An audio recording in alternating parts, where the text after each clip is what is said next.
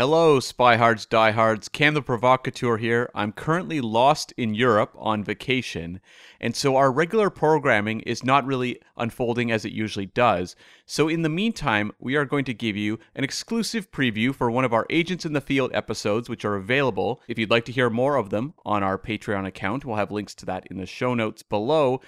We are going to give you a preview of 1971's Dirty Harry.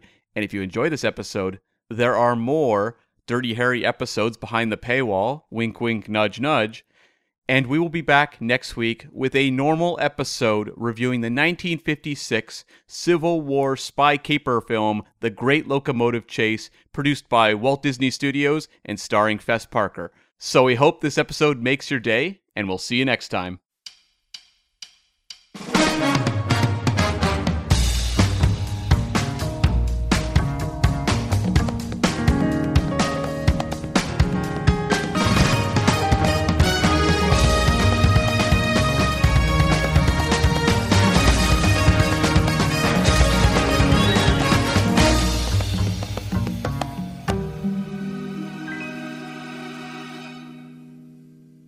Hello and welcome back to SpyHards podcast. I'm Agent Scott.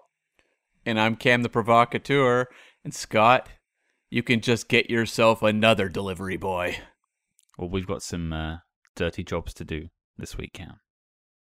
Dirty deeds done dirt cheap because we are going to talk about 1971's Dirty Harry. There is no AC/DC connection to this movie, but I just felt like working that in some way. You did. It landed. It's all good.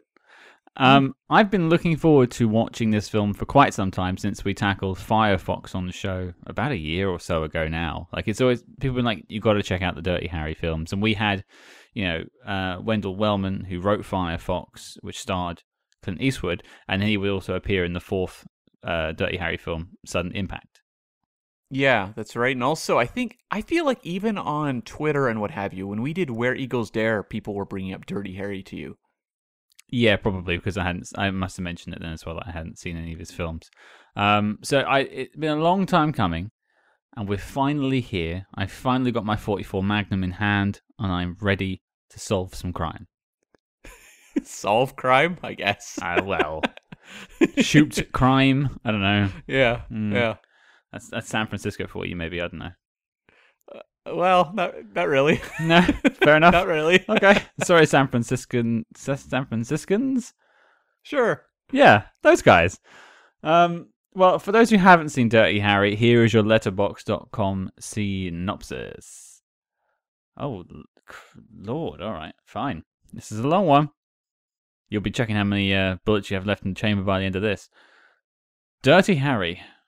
Detective Harry Callahan. He doesn't break murder cases, he smashes them. I like that. That's great. Mm. When a madman dubbed Scorpio terrorizes San Francisco, hard nosed cop Harry Callahan, famous for his take no prisoners attitude to law enforcement, is tasked with hunting down the psychopath. Harry eventually collars Scorpio in the process of rescuing a kidnapped victim, only to see him walk on technicalities. Now the maverick detective is determined to nail the maniac himself. It's so weird because this is a pretty stripped down, straightforward movie. Mm. I, I don't know why they felt they needed uh, that many sentences. Very strange. Also, it kind of like removes all the tension of the first two acts of the film because you know Yeah. that he gets arrested. Yeah. Weird. That's a weird choice. Maybe it was written by Scorpio himself. He mostly shouts, to be fair. That's true. He It'd be- does. It it- squeals. all- yeah, it'd be all caps.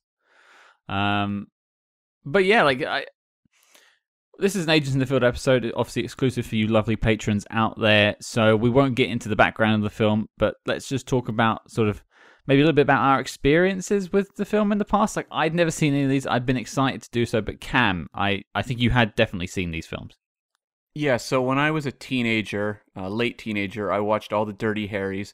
I was a big fan at that point in time of the Lethal Weapon franchise, the Die Hard movies, and so I think I went into Dirty Harry expecting the wrong thing because, like, this is clearly not something akin to 80s action like Lethal Weapon or Die Hard.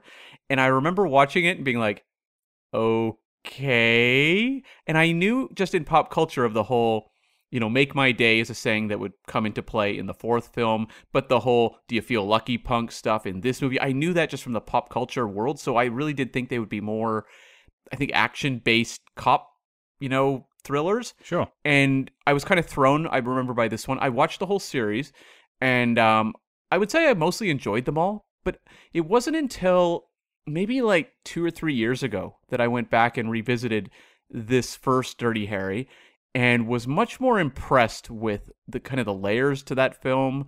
Um, it's very problematic in a lot of ways, but in ways that are interesting.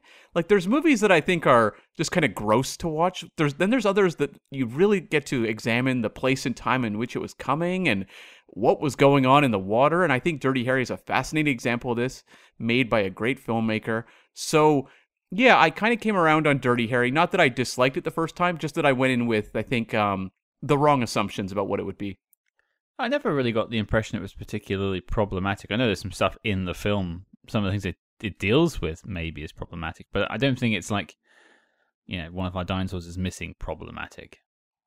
Not well. I, I think more in terms of the fetishization of firearms, the sure um, glorification of vigilante justice. There's a lot of like oddball things that were very much in the water in 1970s film. This is kind of just cinema, though, isn't it, Cam? Like the glorification of guns you still see in films now. That uh, I mean, it's That's true. there. and uh, you know, vigilante justice. The Batman came out sort of four months ago, and people, you know, flocked to see that. Yeah, no, you're dead on right. But like this movie, even at the time, was very controversial. There was a lot of critics referring to it as fascist filmmaking. It was a movie that carried a lot of baggage for, I think, even today. You know, you look up reviews. I was just looking up on Letterboxd, and people referring to it as like morally repugnant, um, using terms like that. You know, but still liking the movie, acknowledging kind of the masterful filmmaking on display and how interesting the movie is, but saying like morally, this movie's really, really problematic. I, sp- I suppose maybe in like what it's dealing with is problematic. It's like um, Taxi Driver. Yeah. That's that's not a problematic film, but it's Right. the things it's tackling are potentially. Um, well, I'll use problematic again, but I don't know if that's the right word. But you know, there's something. To, it's there's meat on the bone to discuss, to chew Mhm, on, Definitely. as it were. Um, well, I guess I'll jump in with my thoughts then, because you already had sort of a background in it, and maybe you can tell me what you think about it now. After that, I was surprisingly swept up in this one. Mhm. I I thought it would leave me cold because I don't really like cop dramas. I don't like the glorification of guns and all that sort of stuff you just mentioned.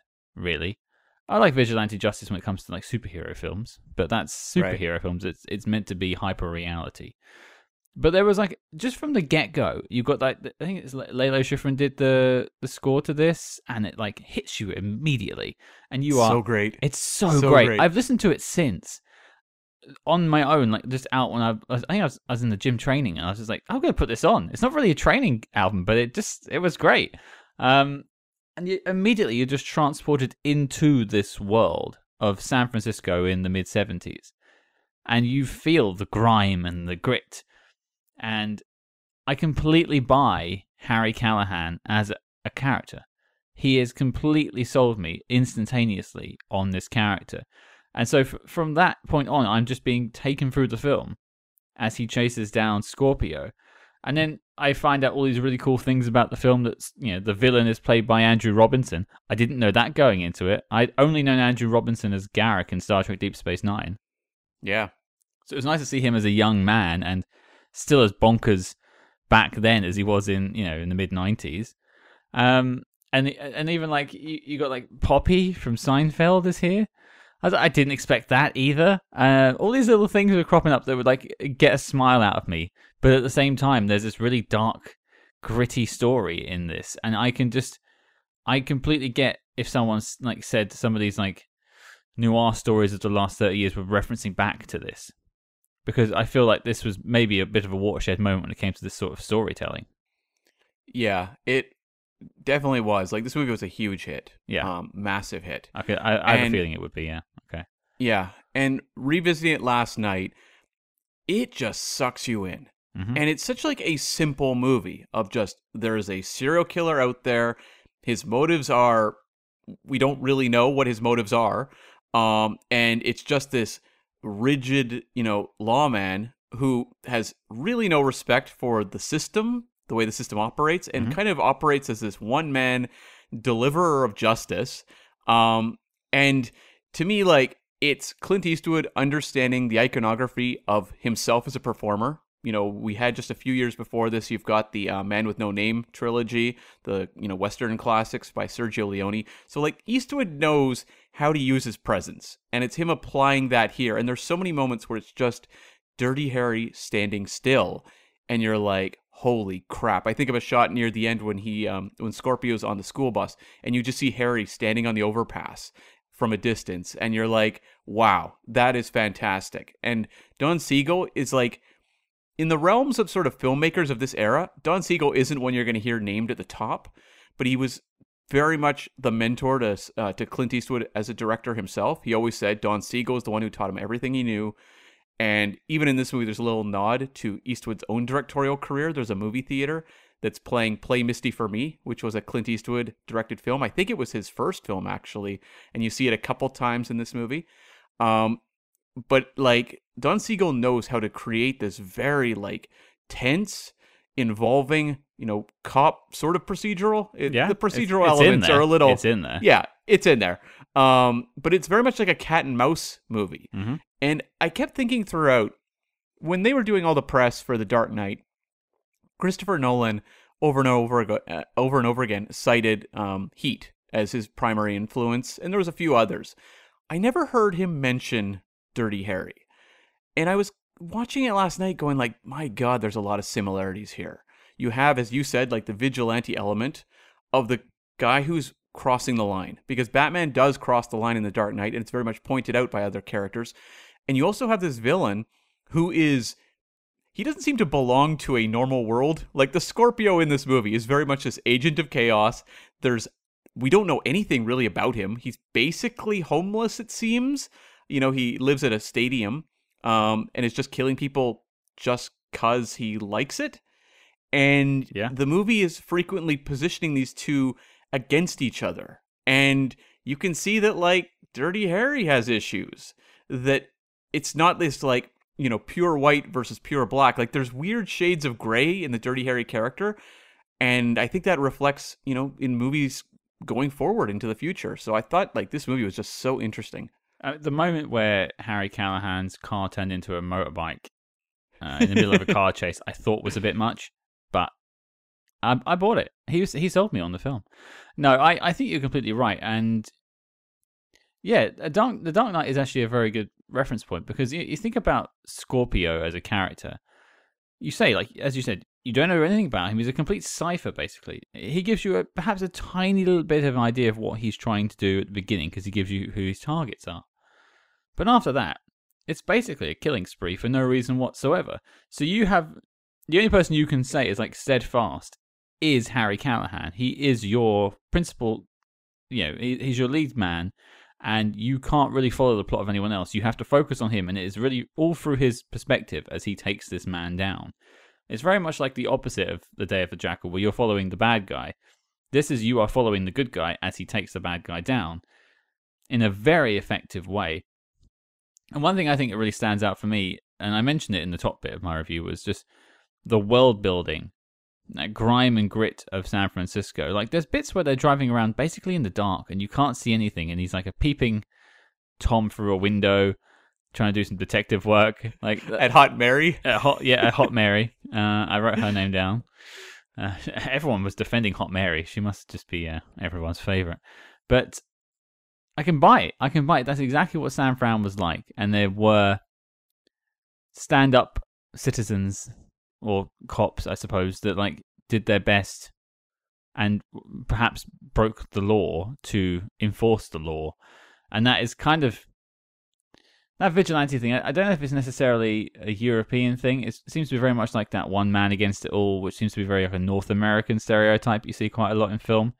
Um, and it, and and also you mentioned the westerns that came before this. This felt like a western just in a modern setting. Even some of the shots of him like with the magnum at his side and he's like going to draw it and they just do the shot of like the gun in the holster.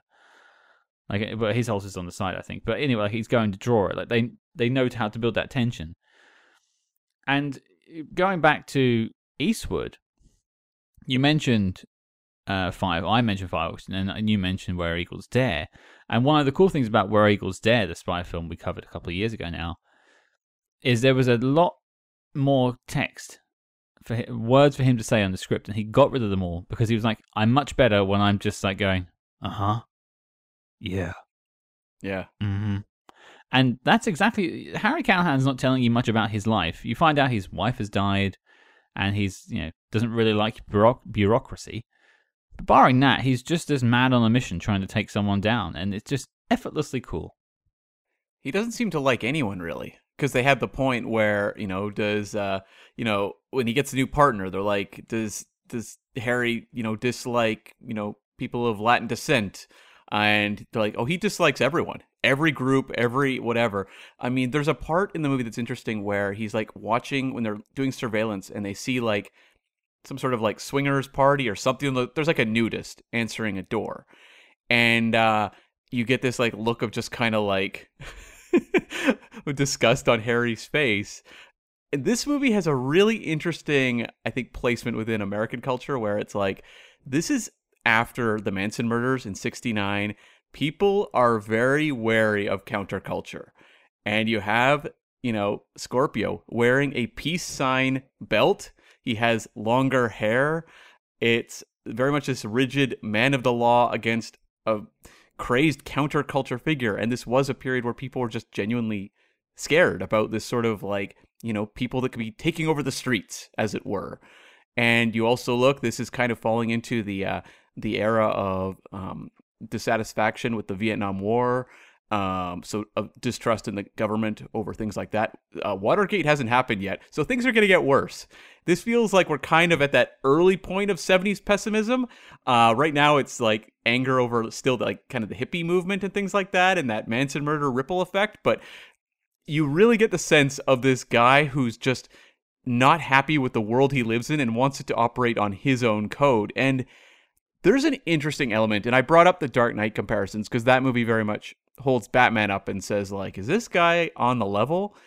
Dirty Harry has this shtick he does when he has someone at gunpoint and they might potentially reach for a gun, where he recites this whole mantra. We all know it well. It's the "Do you feel lucky? Well, do you, punk?" Um, line. He does it twice in this movie. Er, you know, at the start when he breaks up a bank robbery, and at the end when he does it to Scorpio it is very well rehearsed. And it leads me to really wonder how many times Dirty Harry has done this. Um, it feels like it's almost like this kind of routine he has to put himself through. Like he has a line when he's talking about Scorpio about how he knows he's going to kill again. And they say, Well, how do you know? And he goes, Because he likes it. And I'm like, You tie that together with Dirty Harry and this weird bit of play acting he does, which usually, you know, ends with him pulling a trigger it seems like there's a closer connection between these two men than perhaps Dirty Harry would like to admit. I could totally buy that. I think if you did like a deeper reading of the text, that's definitely there. I think for me, it's a maybe a bit more surface level in the fact that he's just representing the everyman, wanting to sort of bring justice to the world, never mind the consequences, and that, that and that's why things like the Batman really sort of appeal to people because they want to, they see injustice around them they want to do something. And and you know billionaire Bruce Wayne seems to be the embodiment of that even though none of us are billionaires. Um, but so, so I get why people I get why especially probably North America was very much behind this film. Because uh, yeah. it, it feels like the sort of man who took the law into his own hands. Even though he is a, an inspector which is like quite a higher rank in the police so he's been doing it for a very long time and it would be followed a couple years later by Death Wish, uh, Death Wish, which was like the Charles Bronson film, which there was a whole bunch of sequels as well. Like it really did kick off a whole vigilante hero craze. Now, uh, one thing I want to talk about, and maybe a slight detriment to the film, is it kind of goes. I don't want to say it outstays its welcome. I don't know if you noticed this at all, but I really felt like it it had finished when he's arrested Scorpio at the football stadium Right. I thought that was the end. And it and you know, that's actually like the end of the second act, or like if you're doing like a five act structure, maybe it's the end of the fourth. But yeah, it, it feels like it's wrapped up because they've caught the bad guy. But then obviously because Dirty Harry, there are consequences to his actions, much like they hold up the mirror to Batman. They do sort of hold Harry to task for you know breaking and entering, and then making all of the evidence they got completely invalid, which actually tracks in real life. That's actually quite cool. They brought that in. There was a consequence. I wonder if that consequence holds up in future films if he has to keep dealing with that sort of bureaucracy, or or it just goes more towards just Harry being a badass. But I, I, I was surprised to find there was another 40 minutes left or, or 30 minutes after that point. Yeah, I mean, I know what you mean. Like the movie builds to like just the tension of that pursuit through the park, mm-hmm. you know, mm-hmm. with that giant cross there in San Francisco, and then catching Scorpio that you're like, you kind of exhale and you're like, okay, but we got him. I, yeah, I, I think like had the movie wrapped there, and it would have been about an hour and 10 minute movie, but nonetheless, had it wrapped there, I think it would be a really solid cop thriller. I think that extra section elevates it when you have Scorpio getting out and basically framing Harry uh, Callahan in the press. That section I really like, and that's where like you get a lot of really cool uh, material of like Harry just following this guy from location to location. Um, the scene I. Uh, I'm I'm mixed on the scene with the uh, the school bus. I, I believe the school bus um, hijacking was this movie was heavily inspired by the Zodiac killings in San Francisco in uh, 68 and 69. And Zodiac was someone who taunted the police through the press. Um, they never really caught him. I mean, we don't to this day quite know who it was. There's a lot of theories, but uh, it was something very much in pop culture at the time. And so I think like Zodiac had threatened, I believe, school buses in some of the letters to the police, and so they wanted to kind of tighten that connection, even though it's very overt right from the moment of the get go, where you've got him called Scorpio.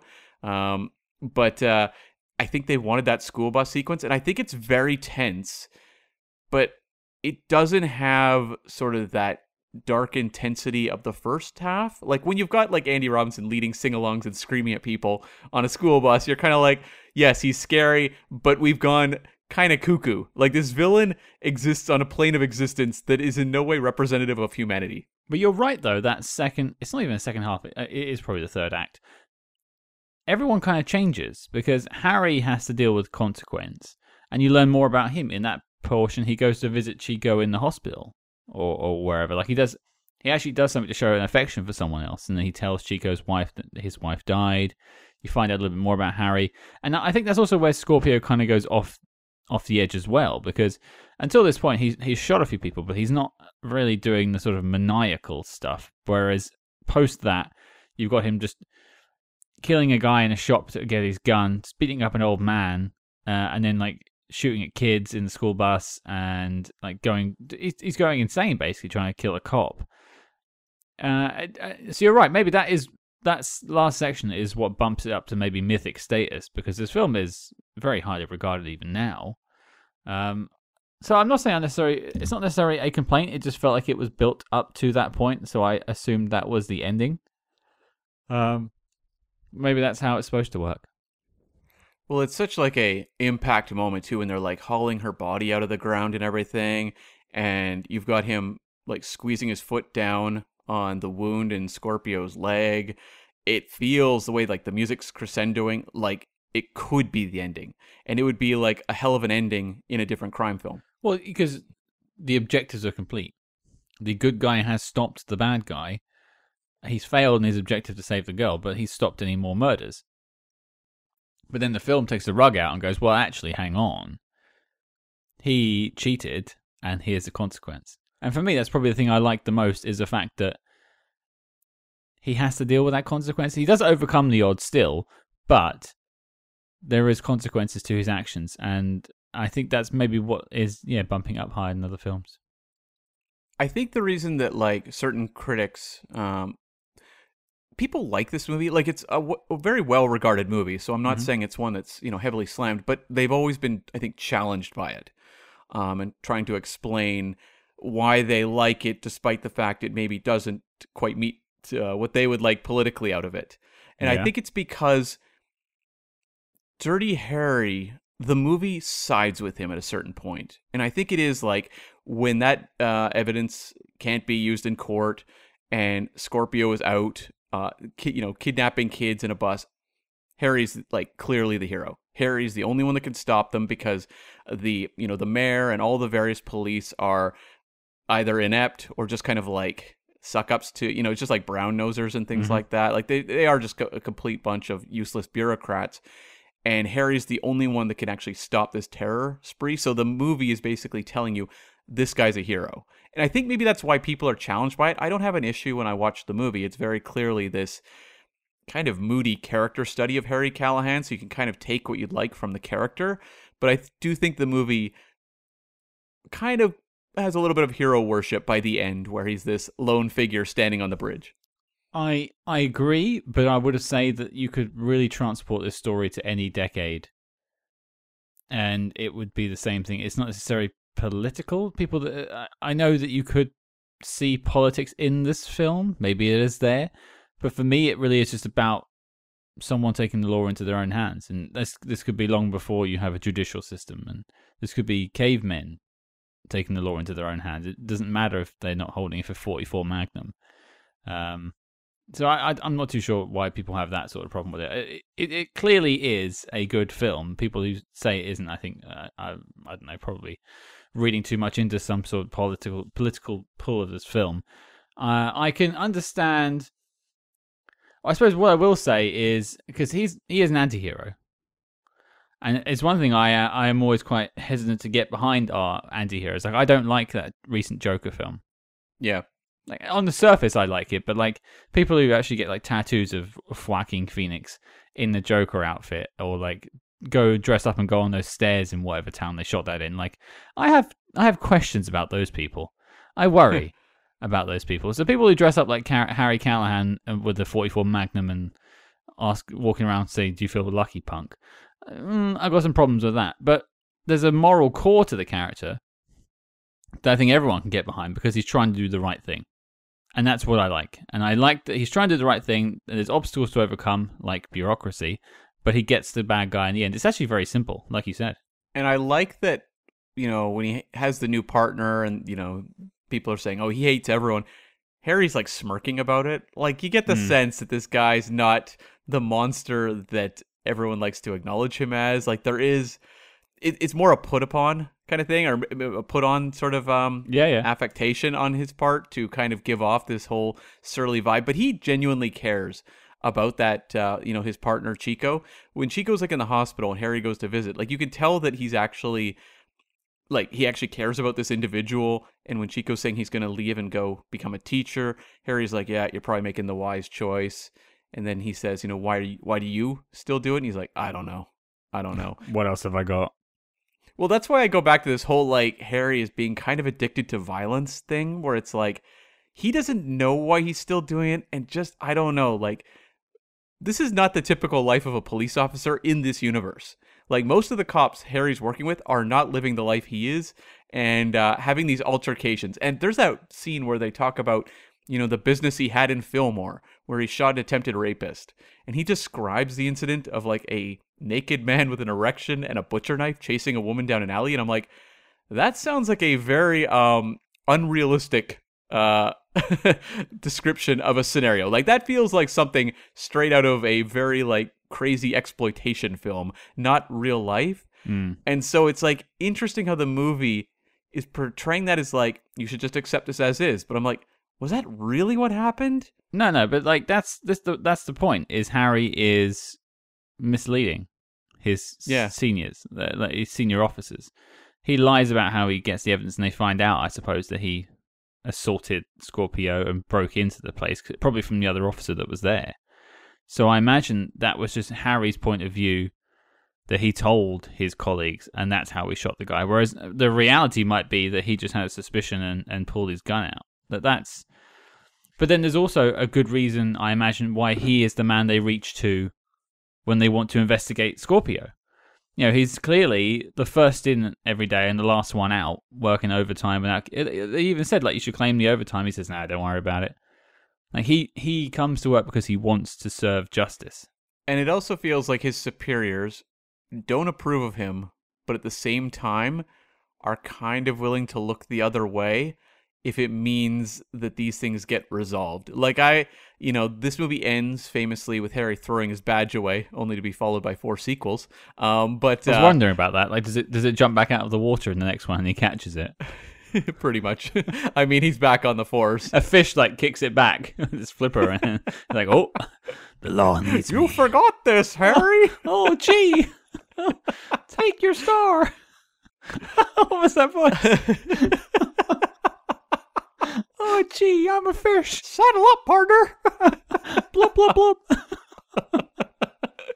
so, like, the movie, I think, Do you feel lucky, punk? well, do ya? oh boy. but like Dirty Harry, there's like multiple sequels, right? And it's like this movie, when I finished it, was like this had it just ended there and there's no franchise. Hmm. Like that is a really strong ending about the journey of Harry, where he like realizes at the end that he can't do this anymore. Like he just There isn't justice anymore. yeah, exactly.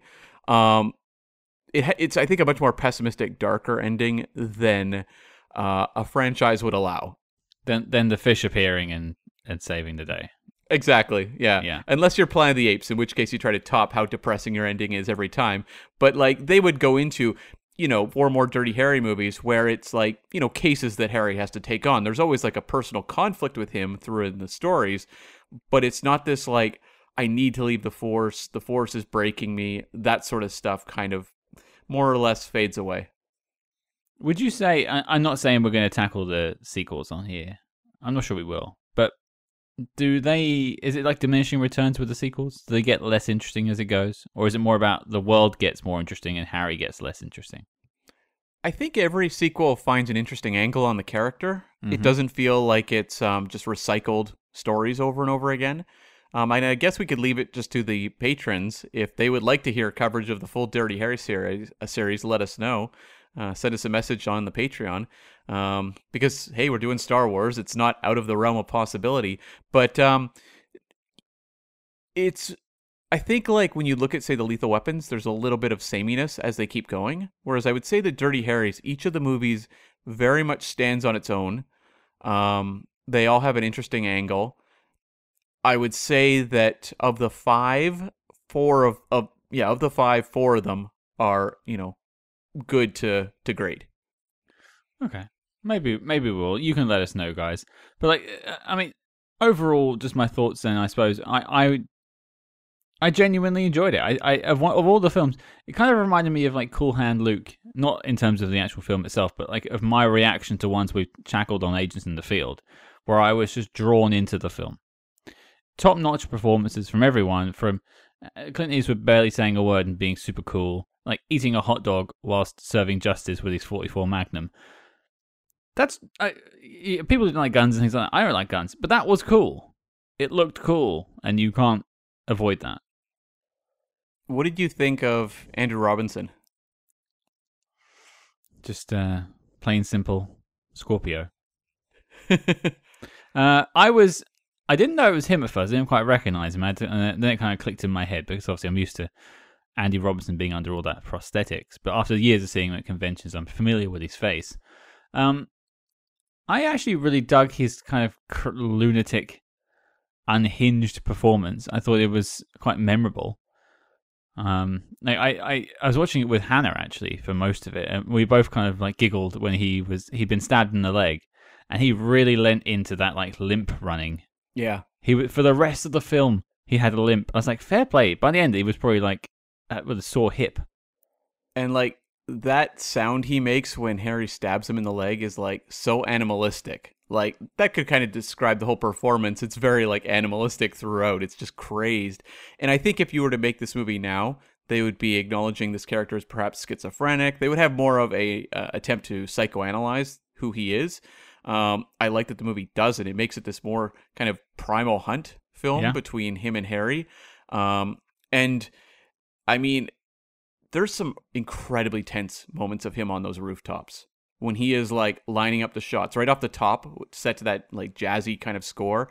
That sequence is incredibly tense. And then there's the one later where he's going to shoot uh, the gay man in the park, Mhm. and he can't get the shot, and he's moving around, and like just unbelievably tense filmmaking from Don Siegel there, and the way it's edited and scored. And then when you have that, you know, the helicopter coming in, and it turns into like this chase, just unbelievable stuff. And I think this movie makes it, it's so stripped down in so many ways, but I think it makes all of these like moments, even when it's just Harry and his partner, as you said, you know, driving around San Francisco at night looking for Scorpio, it makes those sequences so tense. And even just Harry running all over the city with a you know suitcase full of money, trying to basically pass off the bag to get the hostage freed, all that stuff really does hold up.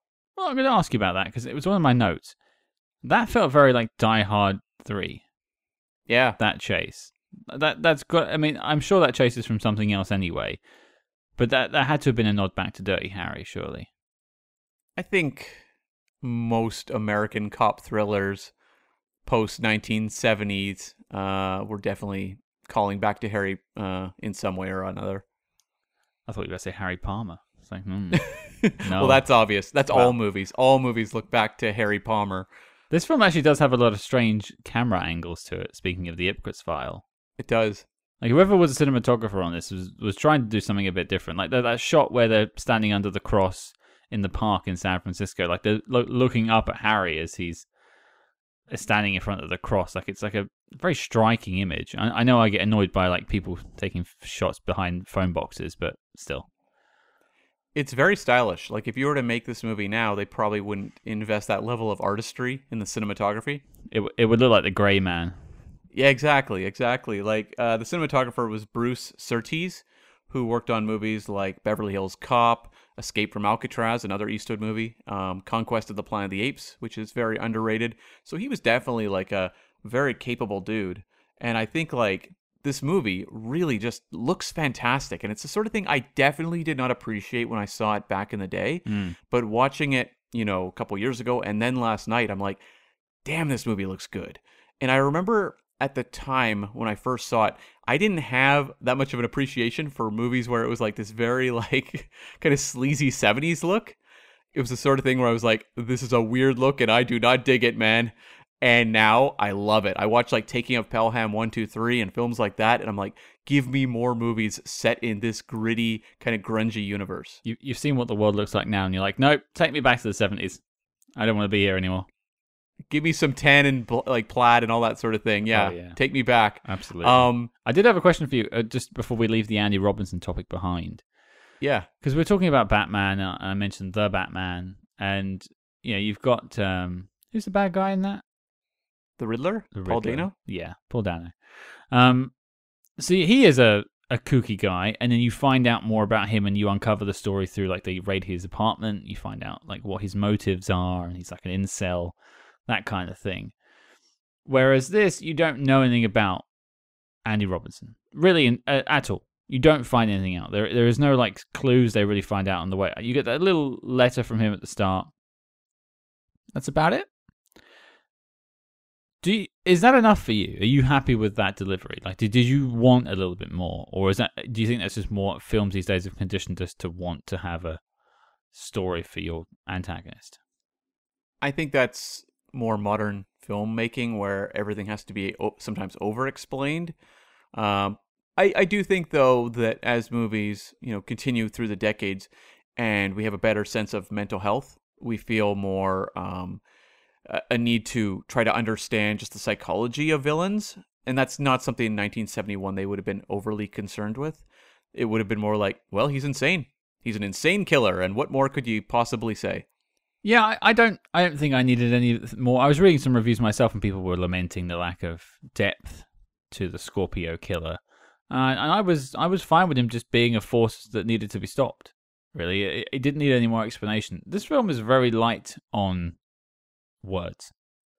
Right. Like, there's a lot of just visuals in the film, like the driving around San Francisco, the chasing, the running, the shooting. And I, I was quite happy with that, despite having, you know, a reasonably long runtime. I think a sub two hours. But um, Yeah, it didn't bore quite me. a bit. Yeah, quite a bit shorter. It's I think an hour forty basically, And I mean, I think the thing with Scorpio is he is a presence. Like that's what this movie needs him for. It doesn't care. It's larger than life. Yes, he's definitely larger than life. Um, he's almost like it's almost comedic how this is like someone like Harry's worst nightmare come true, and he's basically there to allow us into the kind of the mindset of Dirty Harry, not Mhm. so much to give us like when you watch the movie Heat, you understand De Niro and Pacino very very well. Uh, I don't know that this movie cares as much if you are, uh, you know, empathizing with Scorpio. I, I was curious. I had a question for you though. We uh, visited um, San Francisco, period era San Francisco, not so long ago with Dr. Goldfoot, Mm. and that would have been what like, um, not 66, was I like- think it was, or 67.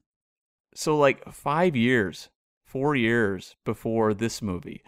And just the depiction of San Francisco between the two was so interesting to me. Where like San Francisco is a really beautiful city, and this movie is going out of its way to not show you the beautiful locations. A lot of it's very like grimy looking. A lot of like you know porn theaters and uh, like strip clubs and just like these kind of you know kind of urban decay environments um, even like when they're in that park it's not the most picturesque park you've ever seen before it's kind of ugly Yeah, there's like beer cans on the floor. There's trash everywhere. Like, yeah, it's, it's grungy. It's grimy.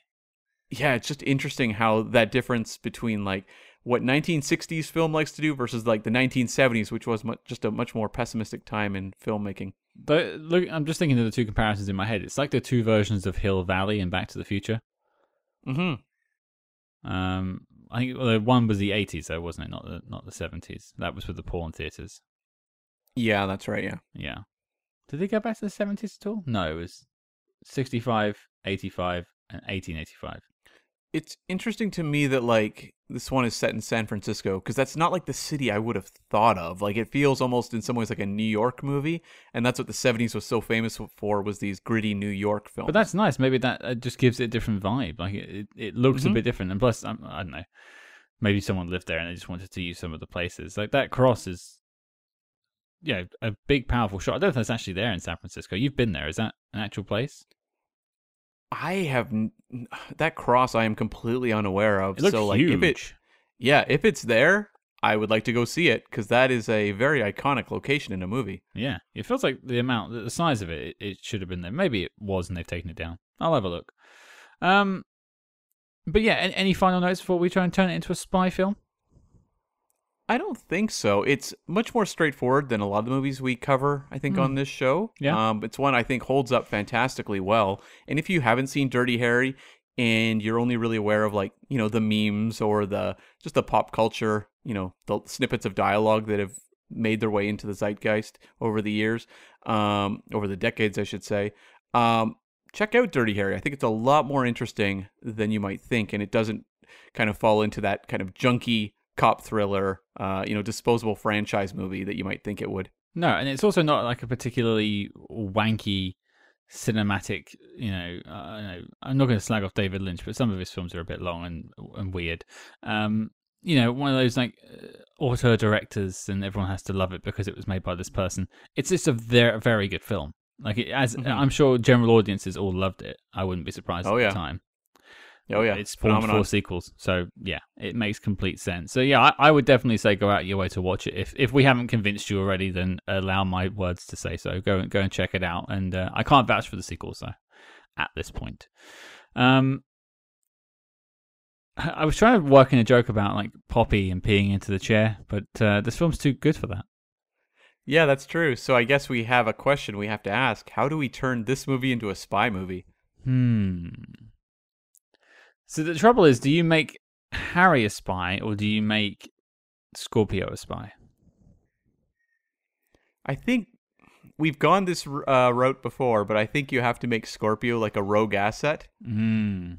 Well, I was thinking more like Day of the Jackal, where he, he's an assassin. He's trying to get to his target, and then like Yeah. you've got the cop trying to take him down. But we allowed Day of the Jackal as a spy film, so I, I could still make Scorpio a spy in this. I think.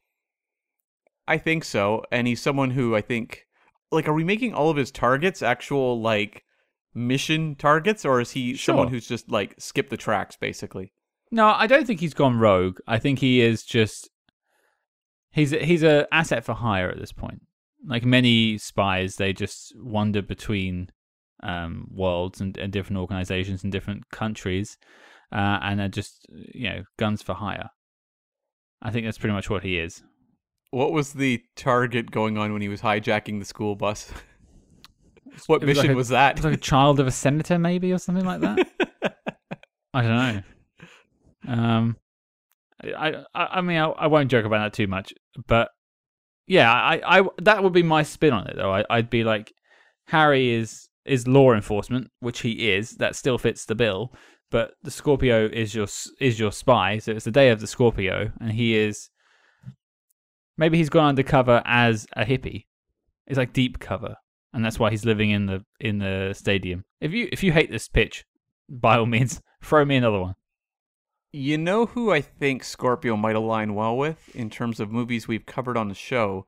Bob I'm Hope. thinking of Bob Hope. You nailed it. Nailed it. We can call him Peanuts from now on. Uh, no, I mean, um, I think of Stellan Skarsgård in Ronin, Mm. where he has like, you Yeah, know, he's obviously like an agent who's been hired, but like, there's that scene where he's sitting there like pointing the uh the gun at like the kid on the playground. Mm. That is Scorpio. That lines up pretty well. So I think if we have him as someone who is a working operative but is clearly unhinged and dangerous, it helps explain him a little more because Stellan Skarsgård, while a complete lunatic in Ronin, has a focused mission throughout that, you know, story.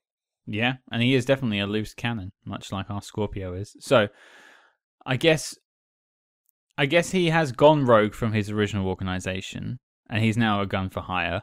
And the organization has sent Agent Callahan out to bring him back into the fold or bring him down.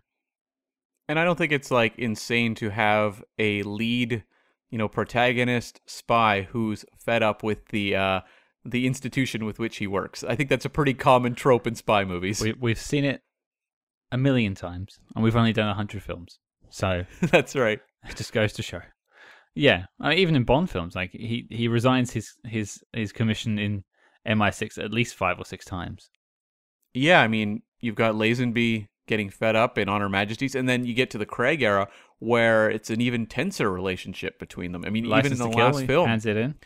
License to Kill. Um, but I think of even No Time to Die, where he's finding out what you know Ralph Fiennes's M is up to, and is completely like fed up with the organization. Hmm, absolutely. Well, that's our pitch for Dirty Harry uh, as a spy film. Would we still call it Dirty Harry, Oh boy, I'm um or is it or is it Day of the Scorpio? Day of the Scorpio. That's pretty good actually. Um Dirty Harry's such a weird title for like a spy film. Yeah, I don't I don't know that that works. I, I, it's a weird title for any film, really. I, I think I, I don't know what like because back in those days you didn't really have tra- uh, you did have trailers, but you, you wouldn't necessarily see them on TV as much. Right. Um, so like if you just saw like a paper listing Dirty Harry showing you your local Cineplex, you'd be like, "What is he a window cleaner?" I mean, I'm sure that they were just throwing up enormous banners of Clint Eastwood's face everywhere with Dirty Harry. I can imagine that him and the and the 44 Magnum. That's uh that's gonna sell tickets. That'll put butts in seats. Definitely, definitely. Okay. Um, well, yeah, that was our chat about Dirty Harry. We both sincerely recommend you check it out if you haven't already. Um, as always, we want to thank you all for supporting us here on Patreon. Uh, we're getting ever closer to our goal of upgrading our microphones, so we won't sound like this anymore. Actually, that's a lie. We will still sound like this. I'll just sound more nasally because my microphone will be better.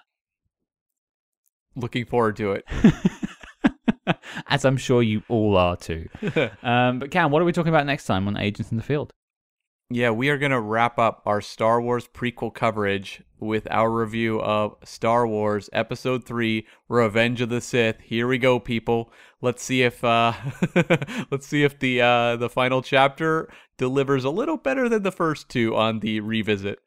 I, I was quite up on Phantom Menace, but I was definitely low on Attack of the Clones. So uh, Yeah. hopefully, hopefully, Revenge of the Sith bumps it up a little bit.